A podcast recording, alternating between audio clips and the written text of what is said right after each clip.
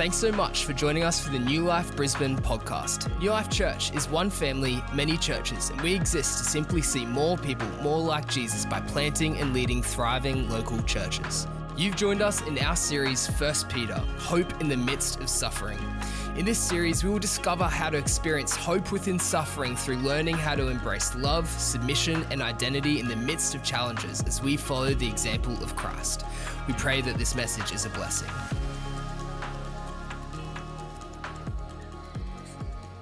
Awesome. So today we're reading from two passages from the Bible.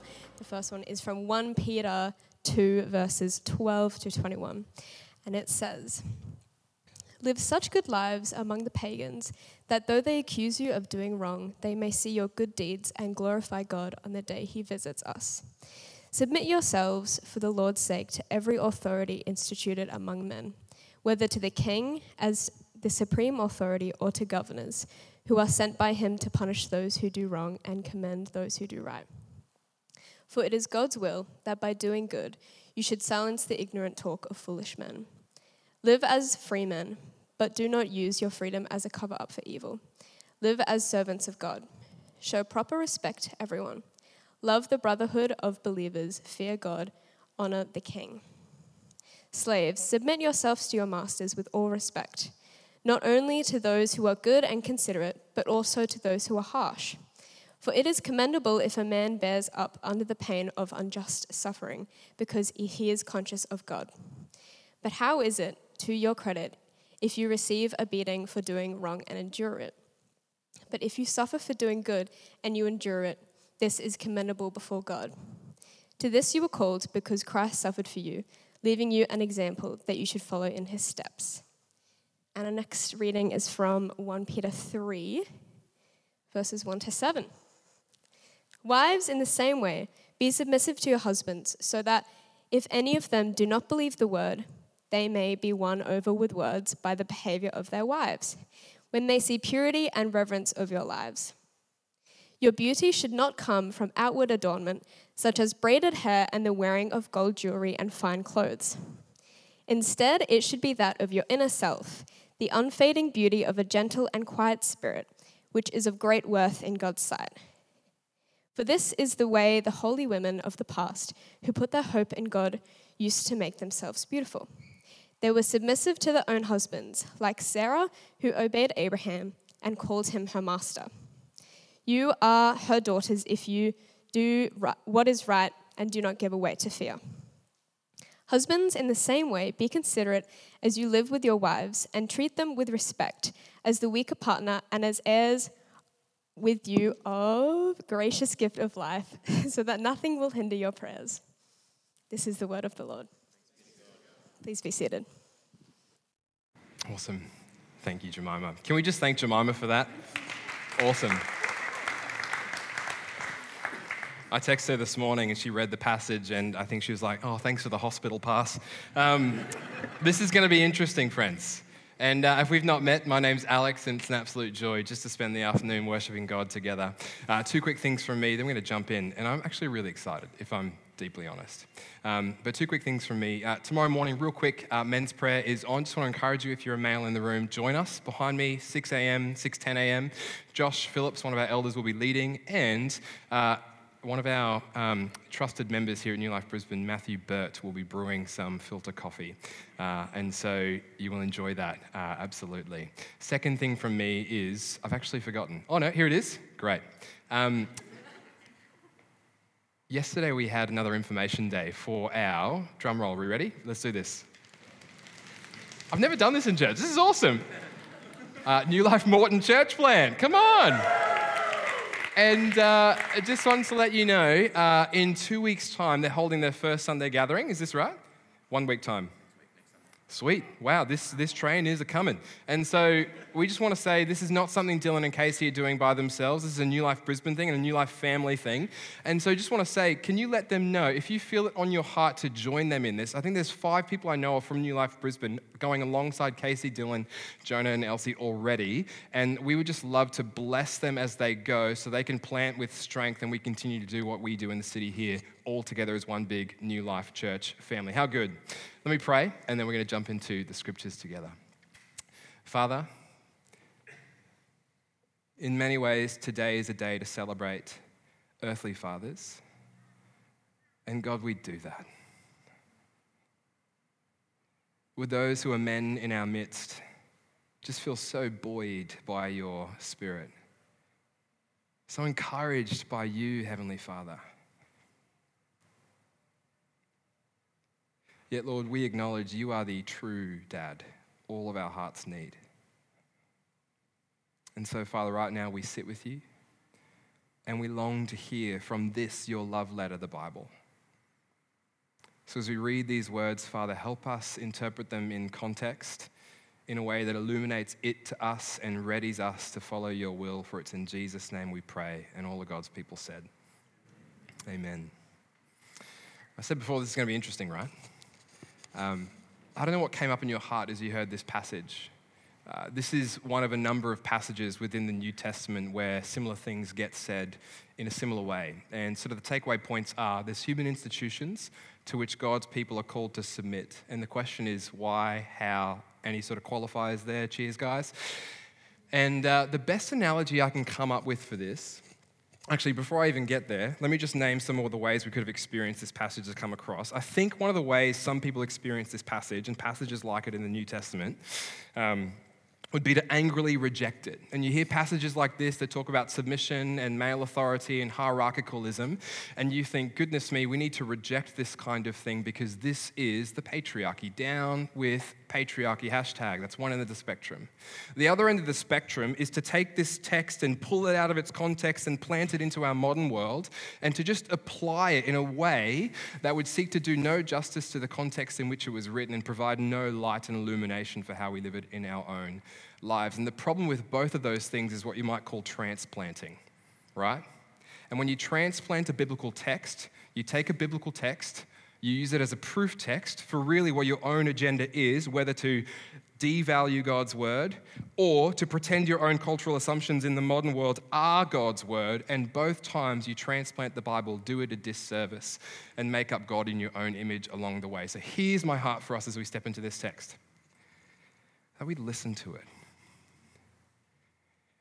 if we do not sit under the scriptures, we actually rob ourselves of intimacy with God because we start to create a God in our own image, pull away scriptures along the way, and shape something that would resonate more with our cultural assumptions than sit under that which God has revealed. But at the same time, let's not be so quick to take this text and assume that it means what at face value it appears to mean.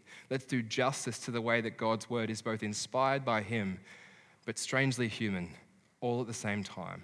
So we're going to do a bit of hard work today. And if I could use one word to summarize where we're going, I'm going to teach. Is that okay? We're going to teach. Awesome. The way that I would give an analogy to the kind of experience that Peter is talking about in the context that he assumes when he writes this passage comes in the title of a song released in 1999. Anyone know the artist Ice Cube? Yeah, come on.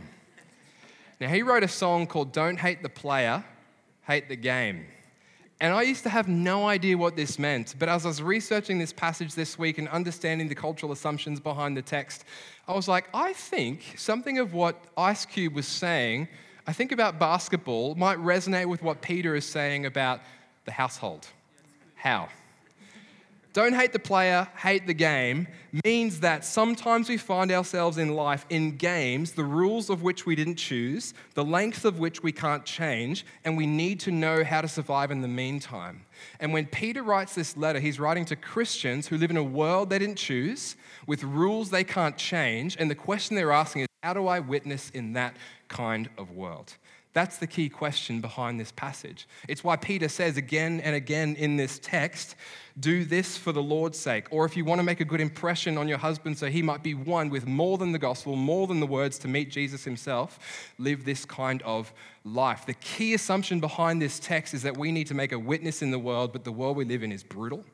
Caesar's at the top, and we've got no rights, no privileges. It's not the modern Western liberal democracy that we've got the privilege of here in Brisbane City. Told you it was going to be interesting. And so, to give more context behind this passage, I want to borrow from uh, something from the fourth century BC written by a guy named Aristotle. Now, to understand these passages as they come up in the New Testament, there's something that's called household codes. And household codes were sort of the bread and butter through which the Greco Roman Empire organized itself. Everyone wanted to know how do we organize family life and how do we organize civil life? And so there was these philosophers, most notably Aristotle, who wrote in the 4th century BC, which is 400 years before Christ, about 460 years before Peter's writing this letter. And he put to paper with pen the way in which, to make the Greco Roman world flourish under Caesar's rule, the way in which it should be set up. I'm going to read these words. This is Aristotle, not Paul, not Peter, definitely not Jesus Christ. Here are his words. He says, Of household management, we have seen that there are three parts. One is the rule of a master over slaves, another of a father, and the third of a husband. A husband and father rules over wife and children, both free, but the rule differs. The rule over his children being a royal, over his wife being a constitutional rule. If you're like, I don't know what the difference is, me too, we'll move on. For although there may be exceptions to the order of nature, the male is by nature fitter for command than the female. The free man rules over the slave after another manner, from that in which the male rules over the female or the man over the child. The slave has no deliberative faculty at all. The woman has, but is without authority, and the child has, but is immature. Interesting. Another Roman writer and historian actually pens some other words to sort of make the case that the way in which the household is organized from the ground up actually secures, therefore, the more macro lens way in which the entire empire was organized. And what you get this picture of, let me read the words, and there'll be a picture on the screen behind me that I think summarizes it. Yes, I went to town with my PowerPoint this week. Cicero said this The first bond of union is that between husband and wife. The next, that between parents and children. Then we find one home with everything in common, and this is the foundation of civil government. What's he saying? We'll look at the screen. He's saying that the rule of the emperor, in this case Nero, seated in the power of Rome, for that to be secured, we need to establish leadership in hierarchical fashion all the way down to the least of these. In the Roman Empire, they were called slaves.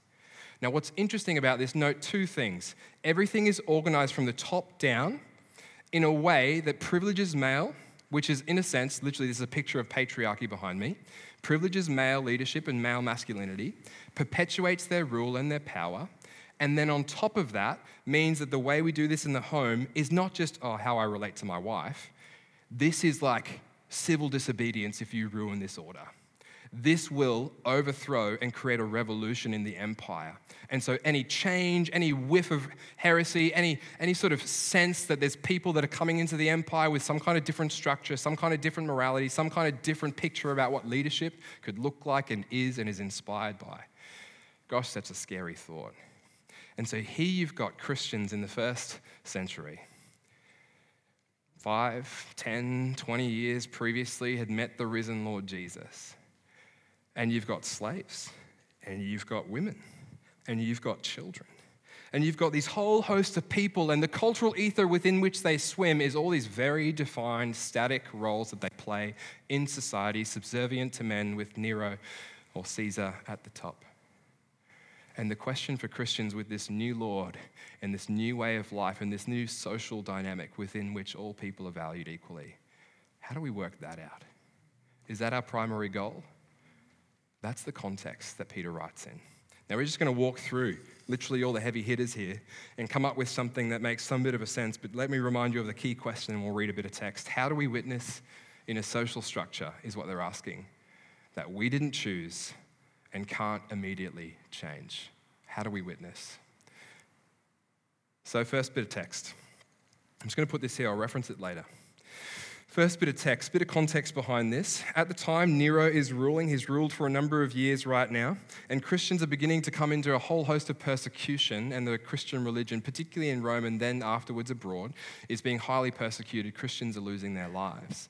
And in July of 64 AD, a fire ran through and tore apart Rome.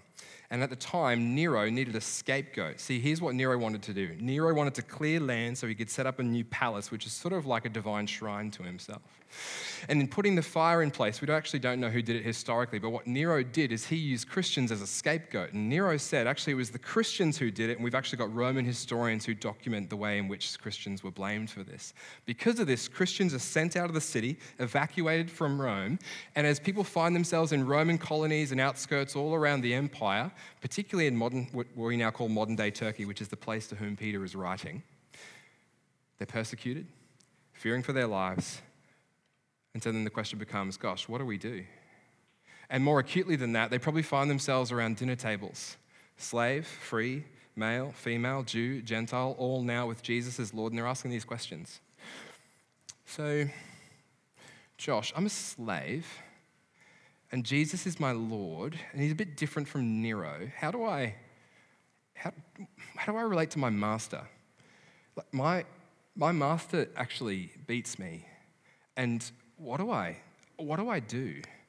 Or there's a, a wife and she's come to faith and her husband hasn't, and, and she says, okay, I, I know that if I change my religious persuasion from polytheistic Roman into monotheistic Christian, I, I know that actually I could be highly penalized uh, in the culture within which I sit. How do I navigate this? Because I've met this guy who's wooed my heart. His name's Jesus Christ. He rose from the dead. He claims to have the keys of death. What do I do? And Peter's like, I got you. Here's a letter. And he funnels all of his instruction through a very similar form to that which Aristotle wrote, but he changes some things along the way. I call it the Roman remix. Remixing patriarchy, just a little bit with Jesus at the top instead. He says this submit to every human authority, whether to the emperor as the supreme authority or to governors. Now, what's he saying? You've noticed that I probably missed out a little bit there. I'm going to come back there. But what's he saying? He is saying if you want to make a difference, cause a revolution without getting your head too far above the parapet so it'd be chopped off and not sort of shrinking back in a way that would make no difference, if you want to make a real difference strategically for the gospel of Jesus Christ and the culture within which you find yourself, submit. Now, here's the question Is this something we can transplant and put into our culture? Is this something that therefore verifies and legitimates or legitimizes the institution and the rough leadership of Nero at the time? Here's what I want to say no, absolutely not. Peter assumes something here, but he doesn't actually endorse, therefore, the particular kind of leadership of Nero at the top. Peter's justification for submission isn't because Nero's a great guy and he rules with justice and he's doing the right thing. Peter's justification for submission is actually evangelistic. If you want to make a difference in this world, if you want to be able to have the opportunity to share the gospel, while at the same time, slowly but surely, sow the seeds of a different kind of world under King Jesus, keep your head down. Don't stand out too much. Why? well, you'll probably lose your life, and the gospel seeds you want to sow will never get embedded in the soil of the culture in the first place. So just, you got time. It's going to be okay. The primary goal here is that others in the leadership above you and the echelons of society below you might meet King Jesus themselves. But here's what I want you to notice I want you to notice that Peter gives a surprising little qualifier here. He uses these words it says, Submit yourself for the Lord's sake to every human authority, whether to the emperor as to the supreme authority or to the governors. What's he saying? He's saying that when Jesus Christ lived the life we should have lived, died the death we all deserve, was buried, raised again, ascended to the Father, and now is ruling from on high from his throne and called Lord, he is that in such a way that therefore Nero is not. See, think about this for a moment. Peter says in one sentence, submit to the authorities the key of which is Nero, who's emperor and lord. And then he uses another thing in that same sentence to identify someone else as Lord. See what he's doing? He's affirming not the institution, but the person at the top with the goal of evangelism, and in the meantime, completely subverting who actually is indeed Lord. Let me put it like this If Caesar is Lord, but Jesus is really king, then Caesar's kind of not. And if Jesus is Lord and Caesar is not, then who do you give your ultimate obedience to? This is literally the nuance of the New Testament. It changes the way we navigate our, pol- uh, our, like a political society, our government, everything. Why? Because what he's saying is if your conscience is clear and you have to obey the state, then go for it with all your might. Be an incredible citizen. You should make everyone else sort of feel shame because you, with such dignity and such heart, obey the state with all of your kindness, all of your conscience clear. But if ever there's a moment where the commands of Christ and the desires of Nero come into conflict, who are you going to choose? Simple. Who's the real Lord? Jesus Christ, risen, ruling, and reigning. In a sense, it's sort of like a passive way to acknowledge Jesus as Lord in the world that you didn't choose the rules of and you can't change the length of.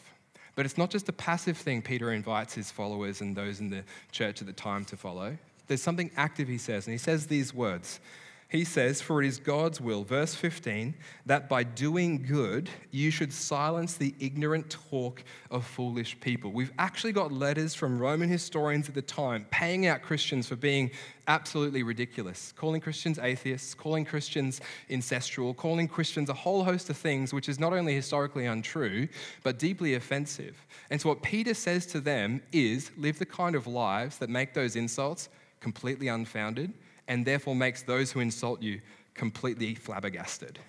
Live such good lives that those who insult you would see themselves again afresh as foolish. Now, what's interesting here is what Peter means by good works. When I think of good works, I think of shouting my friend a coffee because they forgot their wallet. You know what I mean?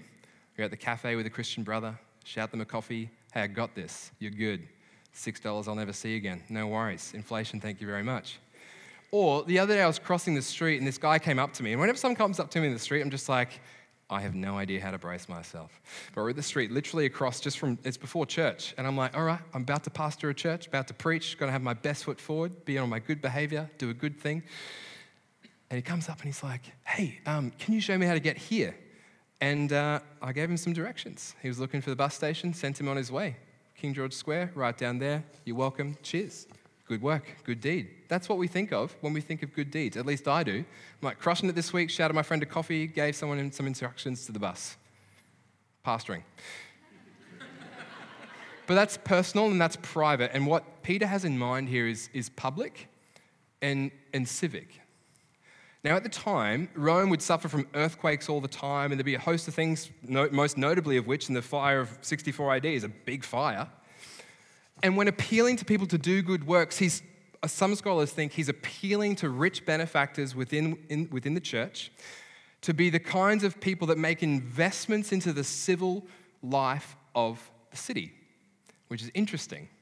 Doesn't mean if you don't have money, you can't make a difference in the world, but it does mean historically what Peter could be referring to here is people making generous donations to the building of things, the restoring of things, the rebuilding of things, all this stuff in such a way that the city, literally the buildings, the place, which feels really unspiritual, right? But the buildings, the place, the life, the, the air, the vibe is changed because Christians say, well, actually, God's not going to burn this place up like we would fear the Rome fire would do. God's going to come back, make all things new, and through Christians who believe in Jesus, He's going to make a difference in this world here and now. And so he appeals to people do good works. In other words, here's the takeaway point from this first point. And who would have thought this is where we get to to apply it into our lives? The cities in which Christians live should be better because Christians are there. In 1989, uh, I want to call him a mentor, never met the guy, he's not alive now, but Tim Keller, he planted a church, conservative, for all intensive purposes, boring church on the east side or west side of Central Park in New York. It's called Redeemer Presbyterian Church. 10 years later, at September 11, 2001, they had 5,000 people come through their doors. And when church growth people looked at their church, one of the questions they asked was, What are you doing that's different? Such that in 10 years' time, you can have 5,000 people through your doors. And his answer was beautiful. I read his biography recently, and the biography summarized something of his own ministry philosophy for what impact the church could make in New York. And it had this beautiful thing to say to summarize what their desire as Christians in New York City would be. He said something like, We don't want our church to grow at the expense of the city. We want our city to flourish because of the church. I'll say that again. We don't want our church to grow at the expense of the city. We want our city to flourish because of the church. We want our mayor. We want our baristas. We want our hospital workers. We want the homeless on our streets. We want everyone that finds themselves at all different levels of social life better off because Christians are there. It's the renewal of all things. It's what Peter, the ultimate goal of what Peter's saying here in submission to authorities in that culture, and uh, the way it sort of leaks its way into our culture with this command is man, this city should be changed for good and for God because of what we do here. No more holy huddles on a Sunday only. What does your Monday look like in the workplace? This is the beautiful application of 1 Peter. This is stunning stuff. In 1989, some stats were put forward about crime in New York City. You'll see them on the screen behind me and crime and deaths in New York City were at an all time high. They just kept trickling forward and growing and growing and growing. And then when Tim Keller moved to New York, planted this church, and people started to use their gifts for the glory of God and the good of the city, things started to change. Now, someone's going to come to me later and say, Alex, correlation does not equal causation. I don't care. This is awesome because this is their vision, whether what they did was directly related to this. But this is genuinely what they said. They said, We want crime to come down in this city. They looked for the pressure point in the city in which they gathered and they said, We want to make a difference there. Imagine if we asked that question. Who would we be? What would this city become if we looked for the pressure point of pain and brokenness and, like our Lord and Savior Jesus Christ, through our very lives, body, soul, and spirit, right into the intersection of it all, live such good lives that though people ridicule you, they might be fooled them selves. Don't take from the city, we need to give to the city. That's number one. Number two, slaves in reverent fear of God, verse 18. Submit yourselves to your masters, not only to those who are good and considerate, but also to those who are harsh. Now, I think it was 2013, and the then Prime Minister of Australia was on Q&A, and one of the ways that he justified a particular moral equation was by looking to the Bible and saying, Well, I wouldn't believe that because the Bible condones slavery, so why would I not try and update the Bible myself? And in one foul swoop, he insulted the Bible, sort of threw it away as God's word, and sort of suggested that the Bible, because it doesn't condemn slavery, perhaps it condones slavery. Does it? When we read this passage, and this is just me dealing with an objection here, so we might hear afresh the words from Scripture itself. Does the Bible condone slavery? Like it's here, it seems black and white. It seems to assume slavery. Is that therefore an endorsement or a um, of slavery? What's going on? Here's the first thing I'd say Peter's assuming an institution, but that doesn't necessarily mean he's approving it. Given that Peter himself was a first century man, he may well have approved it. But that's not because Peter's so morally regressive, it's because Peter's ancient. This is pretty standard back in the day. But just because he's assuming something doesn't mean that he's approving it. And more than that, just because the biblical writers approve, assume something doesn't mean that the Bible itself and the ultimate testimony of the scriptures therefore approve something. Number two, Peter's actually describing a real situation. One of the things we experience when we read the New Testament letters is it's sort of like a one sided phone call. You know, when you're listening to someone um, and they're talking to a friend, and you're like, I wonder what they're talking about. Are they angry? Are they glad? What's the other side of that phone conversation? The New Testament letters are literally that. We have no idea precisely what's going on in the people to whom Peter writes. We get glimpses and we sort of discern it as we read through the letter, but it's most likely historically the case that there are slaves that Peter is writing to, and this letter would get read out in public in their gathering in a home, and they would be asking this question What do I do? Particularly when the owner of me, the, the slave owner of me, actually does beat me. He's assuming a actual historical situation, but that doesn't mean he's endorsing it either. He's trying to give instruction through it. Now we know this because Paul elsewhere would say something like this in 1 Corinthians 7, verses 21 and 22. I told you I'm going to teach. Here we go. He said, Were you a slave when you were called? Don't let it trouble you. Although if you can gain your freedom, do so. For the one who was a slave when called to faith in the Lord is the Lord's freed person, but similarly, the one who is free when called is Christ's slave. What's he saying? He's actually given witness and testimony to the fact that, man, if the biblical writers could have it their way, slavery would be gone. Now, they could not imagine a world within which slavery wasn't necessary. The Roman Empire was built on it. And so they are now dealing with categories they've not got cultural potential for. You see that there, right? But why do we do this? Why do we come to the Bible? We hear this, and our, our revolt within us is like, what's going on? And I think the answer is simple. There's a guy named Tom Holland, historian from the UK, and he, when looking at the way modern people reflect on the Bible with such disdain, such horror, such revolt, he had this to say. He said, Christianity defines the moral assumptions, by and large, of those who criticize it. Let me unpack that. The New Testament, time and time again, assumes household codes and funnels the teaching of Jesus into them and through them for the people of God.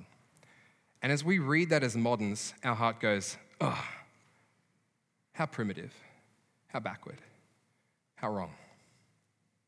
But the larger Bible itself tells a story about the equality of all humanity and the liberty of all people such that slavery in the first century, or chattel slavery in the 15th century, or New World slavery in the Americas in the 18th century, all of it can be rightly called sin, not because we've got a text for it, but we've got a story within which the liberty of all people, the freedom of individuals, slave, Gentile, Jew, woman, man, all free, and the equality of all people. It's called the Imago Dei and it's called the Exodus story. Now, when the American colonies first started setting themselves up on the east, eastern seaboard of America, one of the things that pro slave owners did is they started to remove bits of the Bible. So they got rid of Genesis 1, which sort of suggests that all people, regardless of skin color, are made in the image and likeness of God and valued, therefore, with dignity and worth and worthy of honor. Got rid of that text. They got rid of the Exodus story, which is the story of God rescuing his people from the cruel and harsh rule of Pharaoh. They got rid of a whole host of the New Testament, such that what was only left was texts like this with no context, no larger story. And it was actually the Christian Bible that inspired a whole host of evangelicals to lead the abolitionist movement in the 18th century. And there was a guy named Josiah Wedgwood who put together a little coin that literally proliferated all throughout the Western world at the time. And you'll see it on the screen behind me. And this is the question they asked based on the testimony of Scripture. This unlocked the freedom of slavery and the dissolution of that institution in the 18th century. Am I not a man and a brother? Why do I bother with all this? I bother with this because we will not feel free to sit under the inspired word of God if we say, Oh, Peter, doing your thing again. So, what could Peter be saying? What could Peter be saying? In the ancient world, slavery was very different from what we know about it from the 15th and the later 18th centuries. In Roman society, slaves could own property and they could own other slaves. They were not enslaved based on the color of their skin. It wasn't a racial institution, it was an imperial institution. Slavery is often temporary, and while there were certainly very degrading and dehumanizing forms of slavery, in the Roman world, many served actually in dignified positions. Some could research, some could write, some were artisans. Now, it's not saying it's good, it's just to say we should not import our 21st century brokenness into the text and the world within which this was written. I've got a quote from a guy, I'm going to skip it. Ask me for my notes later if you want. But here's the thing different people had different experiences dependent upon their master. So almost the institution of slavery is irrelevant for us understanding this text. We want to understand the particular master of the slave to whom Peter writes in this text. And in this particular, um, in this particular text, Peter is talking to someone who's living a good Christian life, finds himself a slave, temporary, indefinite, who knows? And that slave master is beating them. Now, let's go back to our question. What do you do when you find yourself in a world and system you can't change? You didn't choose. If slaves ran away, they'd be killed. Or they'd have to apprentice themselves to another different master. So that's not an option. If they rebelled, they'd be beaten. So that's not an option. Here's what Peter, in effect, says, and I'll read some more passage for us. He said, If you can be free, great, be free. If not, know that your suffering can be a witness to the glory of God.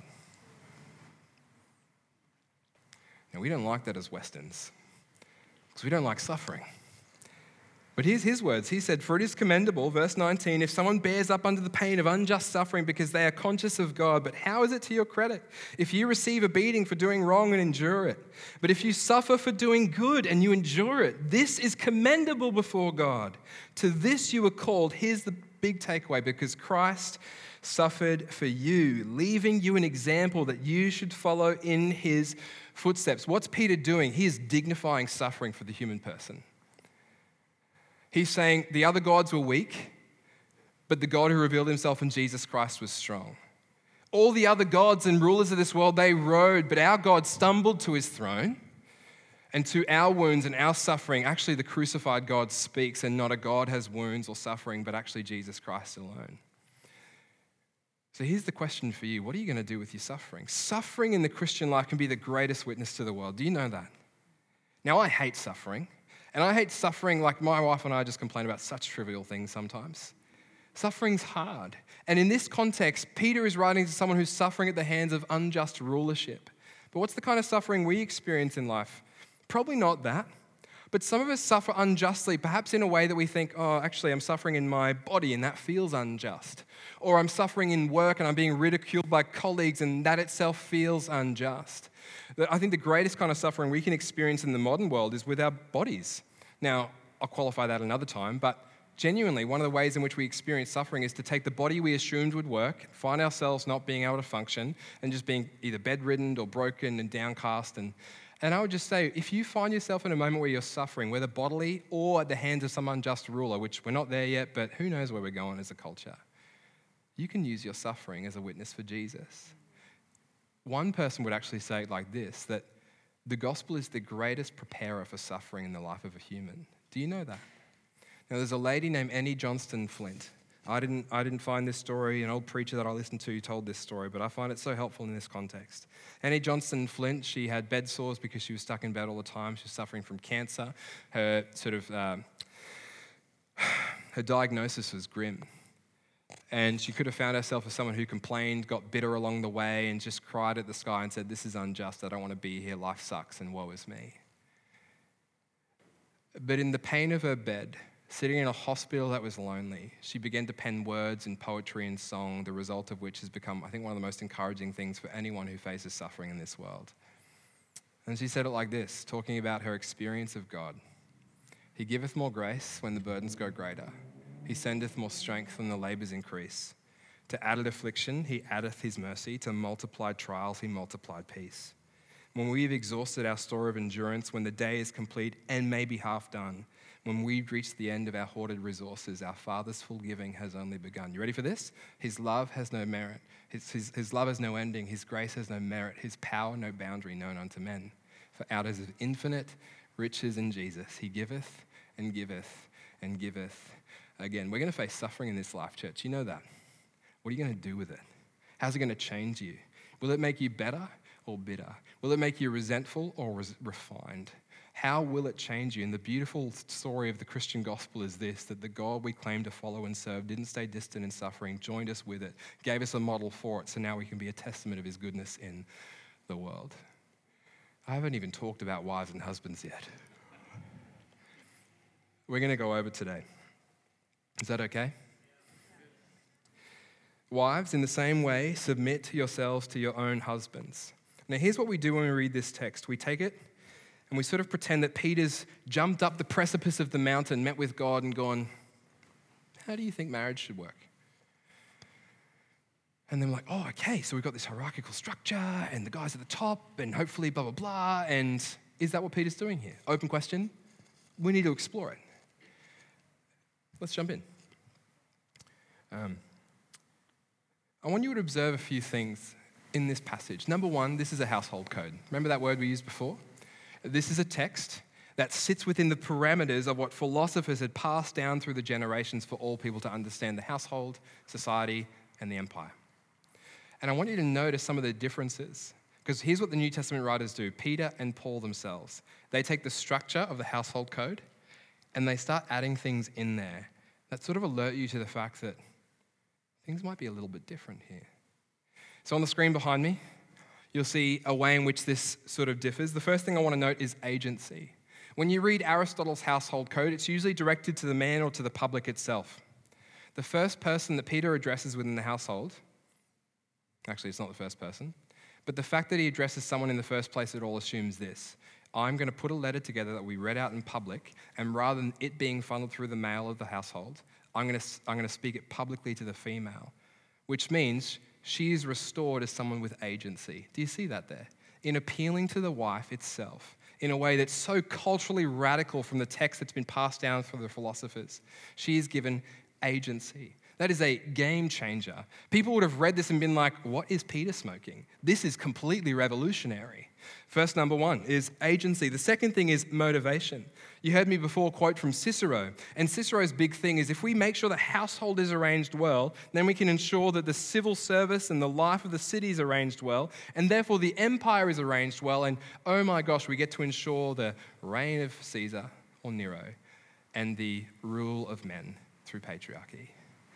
And so, what does he do? What's different? Every time he makes a household code statement, whether to the wife or to the husband or to the slave or anyone, it's always couched in this for the Lord's sake. For the Lord's sake. Which means the person at the top of the ladder is now no longer Caesar. And in fact, there's no longer a top of the ladder because he flips the script and puts himself at the very bottom. You'll see behind me, it's Jesus Christ. Jesus Christ being the head of this new kingdom, the new Lord of the empire we call the Christian world. This is what Peter is doing. He's funneling through the household codes of ancient Rome and saying within there, actually, this is how we should arrange our civil life, Jesus at the top, and thereby down to the very bottom, our lives in houses as well. So, what's the point? What's the takeaway point? The takeaway point is this. Um, Beth Allison Barr, she studies medieval history. She lectures at Baylor University. And uh, she was one of two books I've been reading for a while now. And um, this isn't her book, but she writes the forward in this book, a book uh, by a guy named Nijay Gupta, a New Testament scholar in Chicago. It's called Tell Her Story. It's one of the most helpful and accessible downloads of the kind of stuff that I've been talking about this afternoon as we've journeyed through 1 Peter. I'd recommend that to you. But Beth Allison Barr, she writes this, a historian. She says, Patriarchy exists in the Bible because the Bible was written in a patriarchal world. There's nothing surprising about passages riddled with patriarchal attitudes and actions. What is surprising is how many passages undermine rather than support patriarchy. Now, I bet we're all begging to understand, therefore, what do I do with all the other passages? That's why we've got a Q&A next week, friends. Join us there. And we'd love to unpack things like Ephesians 5 or Colossians 3 or 1 Timothy 2, which seems to suggest that perhaps that is the way to understand the household. I'm personally not convinced of that. The beauty of our church is you're not asked to make a decision. You can arrange your household how you want as you see fit, as you interpret the scriptures. What does unite us all, though, is each of us believe that the Bible is the inspired word of God, and our joy is to sit under it, shape our lives, and indeed our families from it and through it. So, what's Peter saying then? You still with me? We doing okay? Good. Two more brief points and then we're done. What is Peter saying? I think he's giving us a demonstration of what you might call the first flirt to convert in Christian history. Here you've got a, non, you've got a, you've got a wife who's become a Christian, and you've got a male who themselves are not Christian. And she's told this man the gospel again and again and again. That's assumed by this text. He says, let me just read it actually.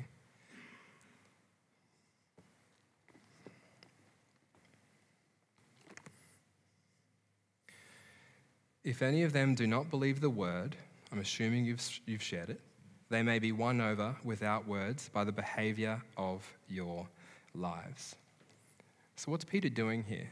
Well, getting really historical, really particular.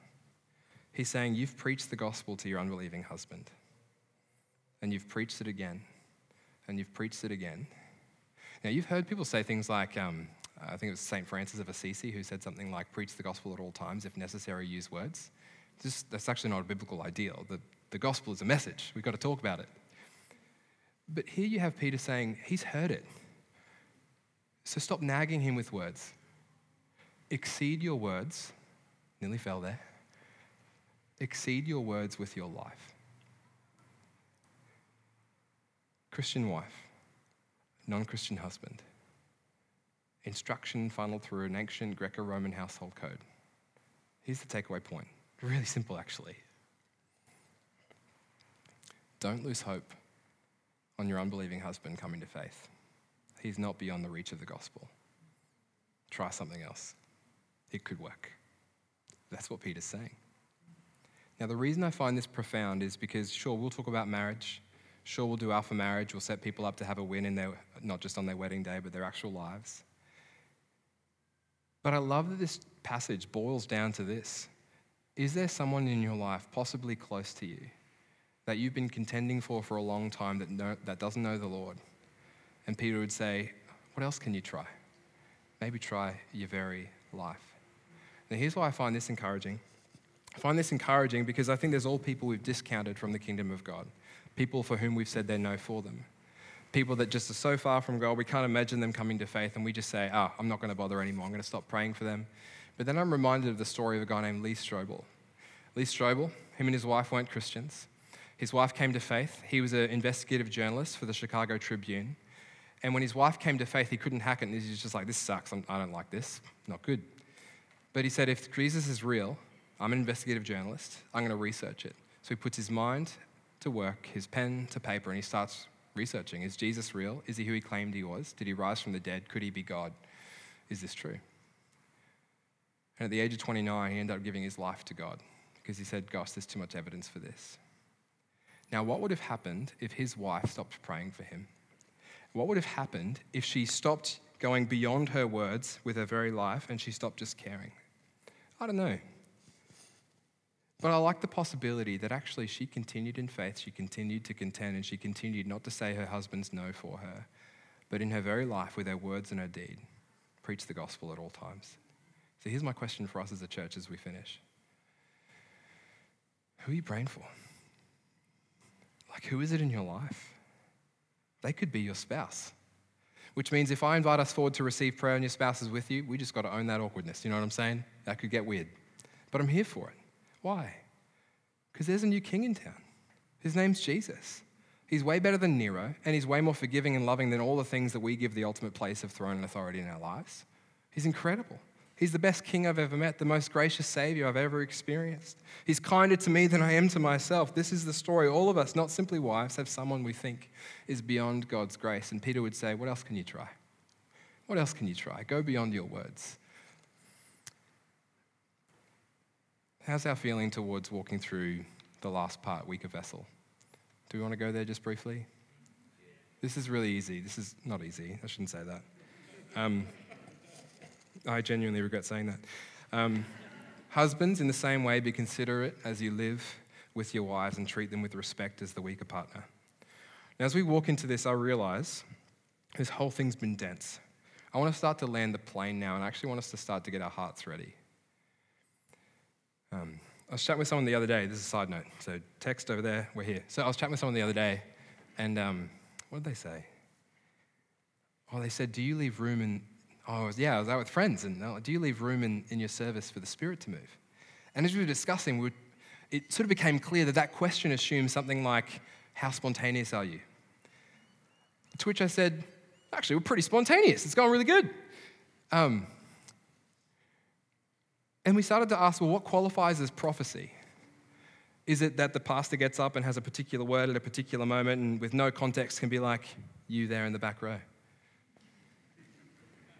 Or could it also be possible that with the minds that God's given us to use as we apprentice under Jesus and walk forward with the scriptures, that perhaps in my study this week there could be something prophetic in the word that I'm sharing right now? And so I'm about to talk to what the ancients called the weaker vessel of the female a social, physical, financial assumption of the ancients. Please don't let that rob you of preparing your heart to respond to God however He's touched your heart in this time. Is that okay? Awesome. All right. The weaker vessels. Um, a few ways to translate this. One is weaker partner. The word used for vessel is interestingly used in Romans about the pottery and the jar and the clay. It's used in Luke's gospel to talk about different members of a family and body parts on a human. And so it's just a generic term that sort of is a, a, a placeholder for something. And so Peter here likens women to weaker vessels. Now, why would he do that? Well, he would do that because, both in the assumptions of the ancients and in the hierarchy and the social structure of the day, they just were. Now, that's why I said before this is easy. It's, it's not easy. This is hard to digest, but it's really simple to understand. In the ancient world, women were just at the bottom of the rung. We saw it before. And the assumption of the day, therefore, was that they were the weaker vessel, that they were the one who were in Craig Keener's words, who's a New Testament scholar out of Asbury Theological Seminary, he translates this as the vulnerable partner. which is such helpful language. Because what's surprising about this, not in the ancient mind, what's surprising about this, in the ancient mind, let me just do this. In the ancient mind, this is not surprising. It's like, yeah, bro, weaker vessel, straight up. Got you. That's fine. What's surprising is that he says to the husbands, who've got the right of life, who've got the power in the home, who've got the paterfamilias in the Roman Latin terms, do what you want with your wife. She's your property. But Peter says, be considerate. She's vulnerable. In this society that we live in,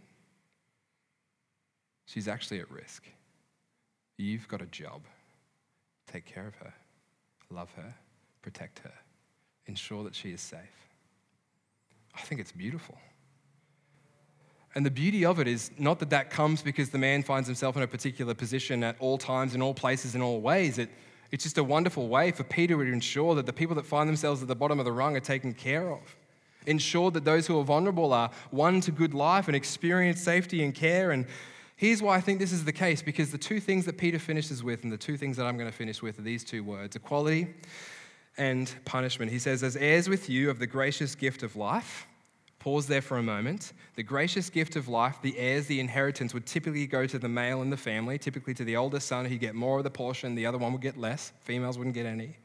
And he says, actually, your wife that you've covenanted with, she's going to be an equal sharer in the gracious gift of life. Fundamentally brings an equality into the midst. And then I love this even more. He says, and God will stop listening to you if you don't do this.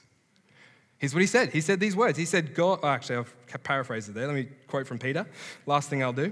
He says, as heirs with you of the gracious gift of life, so that nothing will hinder your prayers. What's he saying? He's saying, the God who's made himself perpetually available to us in Christ, the one who's got ears to hear the prayers we pray, who delights when we come into his throne with, with boldness and confidence and pray our prayers. The only time in the New Testament that that is brought at risk of is when husbands in the first century, in the church to whom Peter writes, don't take care of the most vulnerable person in their midst. And I just think that's badass, you know? I think it's flipping awesome. That'd inspire me to pray. So, why do I say all this? I say all this because right now we've just read a text that takes the household codes. And as I begin to speak, why doesn't the band come up and join me? Um, we okay if church goes a bit over today? I think, I think we need to worship actually just a bit after this. So we'll just keep going, and um, dinner's not ready yet, so we're, we're good. But um, the New Testament writers, they take the ancient household codes, which are not only assumed by the ancient world but celebrated. And then they begin to write to little communities dotted around the ancient empire, assuming the structure but threading through this wonderful seed and the seed is Galatians 3:28. There's no the Jew nor Gentile, slave nor free, male nor female. You're all one in Christ Jesus. And as they sow that seed, he gives it to communities to whom he also communicates at the same time. Wouldn't it be wonderful if all those around whom you find yourself met the risen, ruling, reigning king? He's way better than Caesar, way better than Nero. And those seeds over time grow up to become full, flourishing flowers the likes of which bear the culture we now find ourselves in, that as we look back at this text, we're like, oh, it's a, that's hard to read. And here's the beauty we are now the flowers. It's called the Church of Jesus Christ. Jesus is our King. We have leadership, sure, but we're actually all one and equal, all at the same time. We shun and despise abusive and authoritarian, hierarchical abusive leadership. But we also don't shy away from it when it's healthy and good. And then at the same time, we don't let the structures within which we organize ourselves dictate the value of those who find out themselves in our midst. That's why I love that, sure, I'll preach one week, someone else will preach another week, and someone else will share a prophetic word, and all of it ministers to God's people as we find ourselves in His kingdom. And so I don't know what you've taken from this sermon. I didn't even remember what I've communicated. But I know we each get to take something of what God's deposited through His Word in our lives right now. Respond to Him in worship and let it shape our Monday through to Friday for His glory, the good of the world, and our joy. So why don't you stand?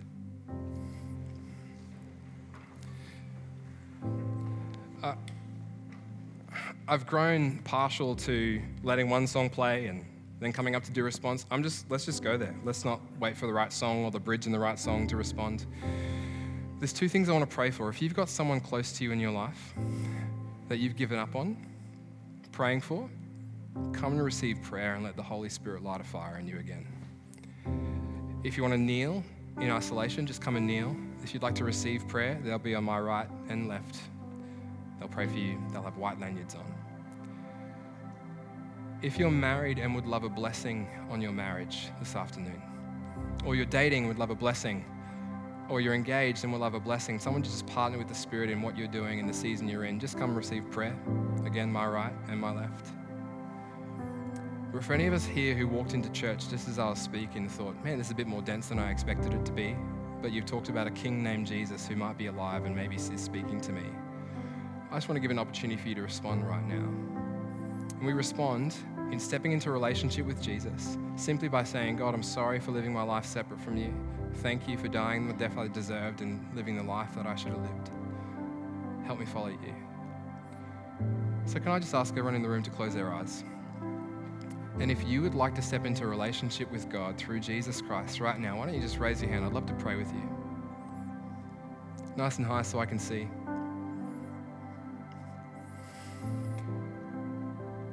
Just leave this open just for one more minute. Awesome. Awesome.